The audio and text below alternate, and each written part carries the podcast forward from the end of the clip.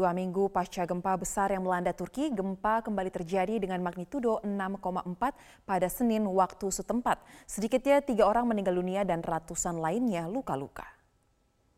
Gempa yang terjadi berpusat di kota Divni, Provinsi Hatay, Turki. Kota ini merupakan salah satu daerah yang paling parah dilanda gempa pada 6 Februari lalu. Dan berdasarkan visual dari media Irak, terlihat bangunan roboh dan warga yang panik berlarian untuk menyelamatkan diri.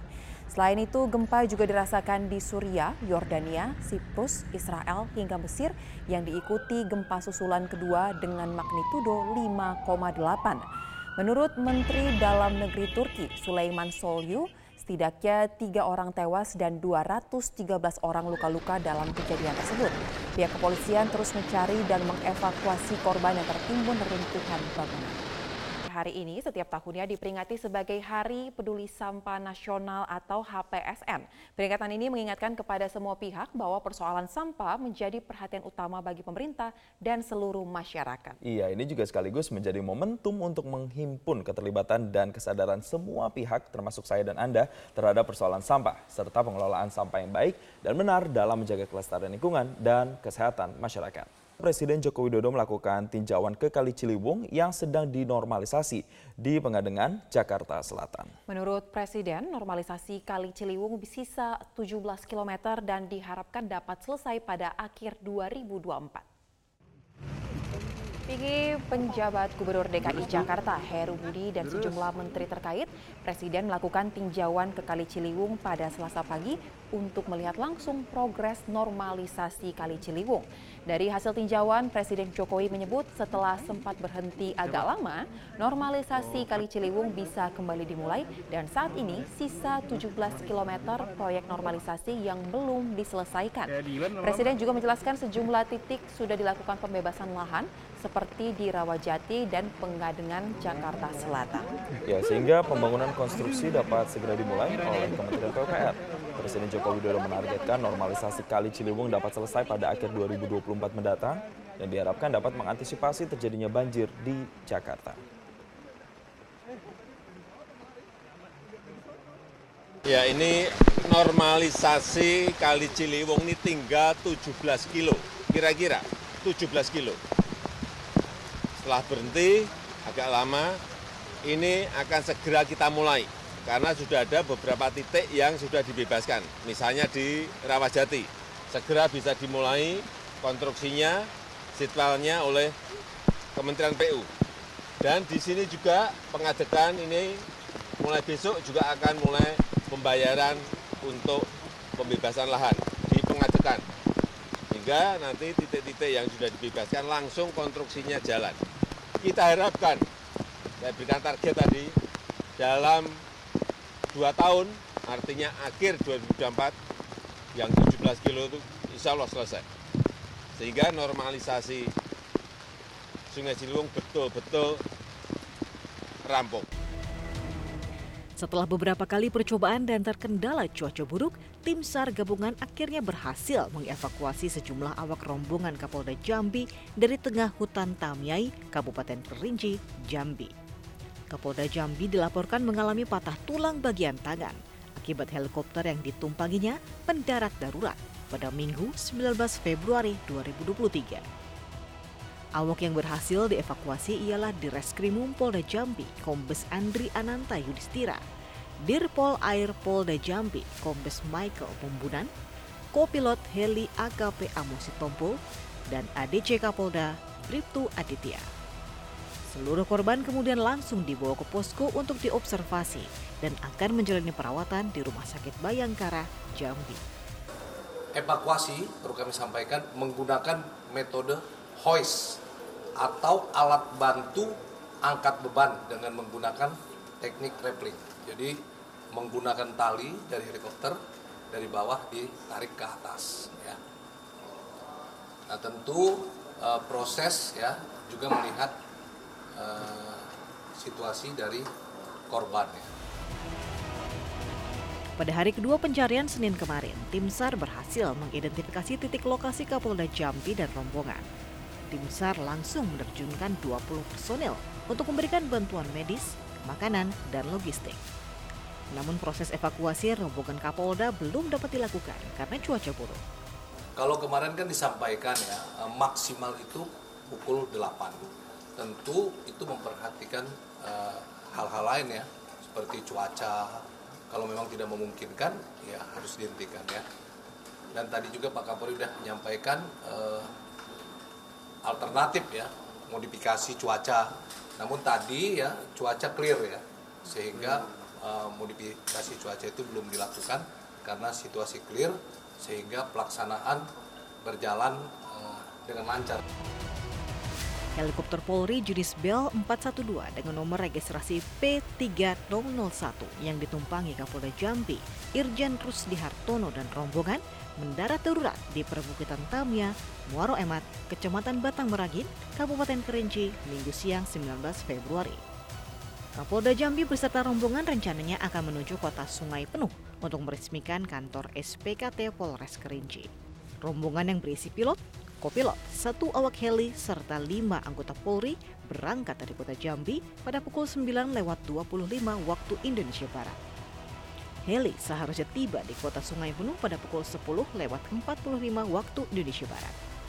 Namun Polda Jambi kemudian mendapat laporan bahwa helikopter tersebut mendarat darurat di kawasan hutan Tamya, lereng Gunung Kerinci. Dari Jambi, tim liputan Media Group Network. Pemirsa Ketua Umum PSSI Erick Thohir bertemu dengan pelatih Timnas Indonesia Shin Taeyong untuk membahas program Timnas Garuda ke depannya. Pertemuan Erick Thohir dengan Shin Taeyong tersebut diketahui dari unggahan Erick Thohir di akun media sosial miliknya. Ini menjadi pertemuan pertama keduanya setelah Erick Thohir resmi terpilih sebagai ketua PSSI. Pertemuan Erick Thohir dan Sintayong dalam rangka membahas program Timnas Indonesia. Pertemuan dengan Erick Thohir sekaligus mewujudkan keinginan Sintayong yang sempat mengatakan ingin bertemu dengan kepengurusan PSSI yang baru untuk membahas perkembangan Timnas Indonesia. Saat ini Sintayong tengah fokus menangani Timnas Indonesia U20 yang disiapkan untuk tampil di Piala Asia U20 2023 dan Piala Dunia U20 2023. Presiden Joko Widodo menyebut Zainuddin Amali secara informal sudah menyatakan mundur dari kursi Menteri Pemuda dan Olahraga. Namun saat disinggung pengganti Zainuddin Amali sebagai Menpora, Presiden Jokowi belum memberi jawaban pasti.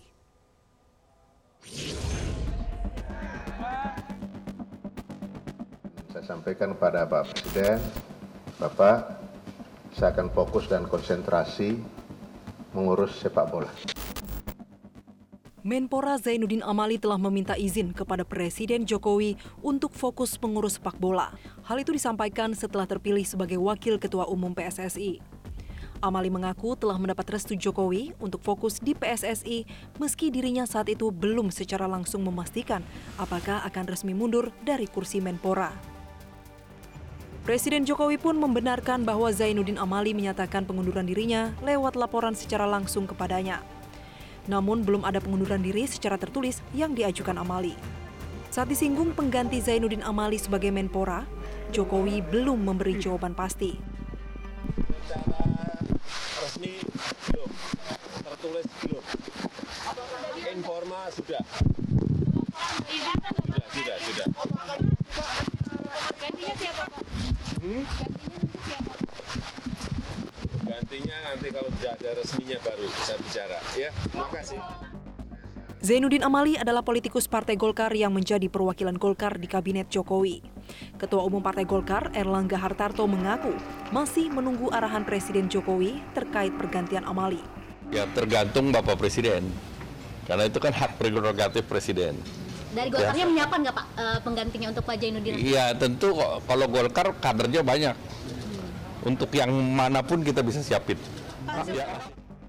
Amali ditetapkan sebagai Wakil Ketua Umum PSSI dalam Kongres Luar Biasa PSSI pada Kamis pekan lalu.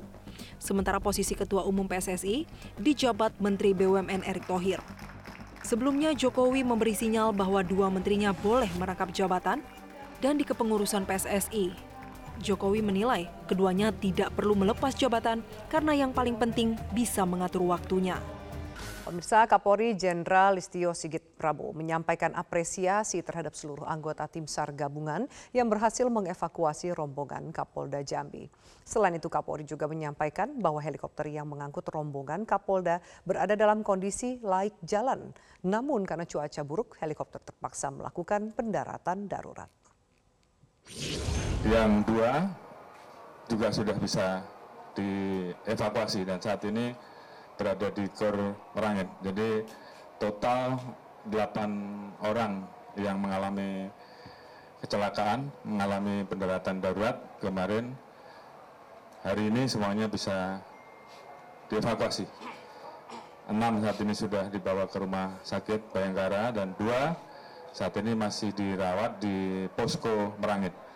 Oleh karena itu, sekali lagi saya selaku pimpinan Polri mengucapkan terima kasih atas kerja keras seluruh tim yang tergabung dalam kegiatan evakuasi penyelamatan baik SAR darat maupun SAR udara, masyarakat sekitar yang juga begitu luar biasa membantu tim sehingga kemudian kerjasama seluruh tim yang tergabung dari masing-masing institusi, masing-masing kesatuan ditambah masyarakat ini bisa menghasilkan uh,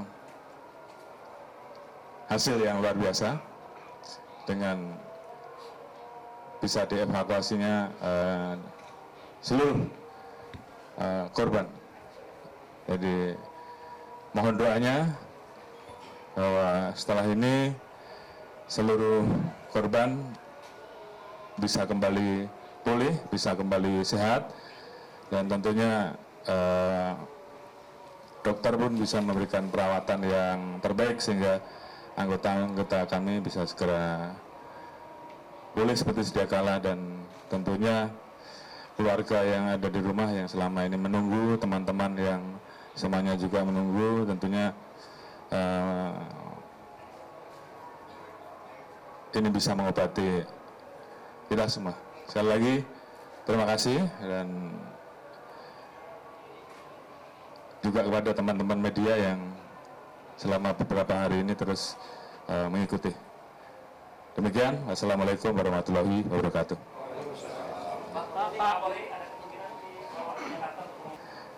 Yang jelas uh, untuk heli yang digunakan kemarin oleh rombongan Kapolda sebenarnya adalah heli yang selama ini uh, dalam posisi secara perawatan layak untuk digunakan namun karena memang cuaca buruk sehingga diperlukan pendaratan darurat. Namun demikian uh, tentunya kita juga akan melaksanakan pengecekan juga terhadap heli yang lain. Kita memang punya heli yang lama buatan tahun 2000 namun juga heli-heli yang terbaru juga kita punya dan saat ini juga beberapa sedang berdatangan.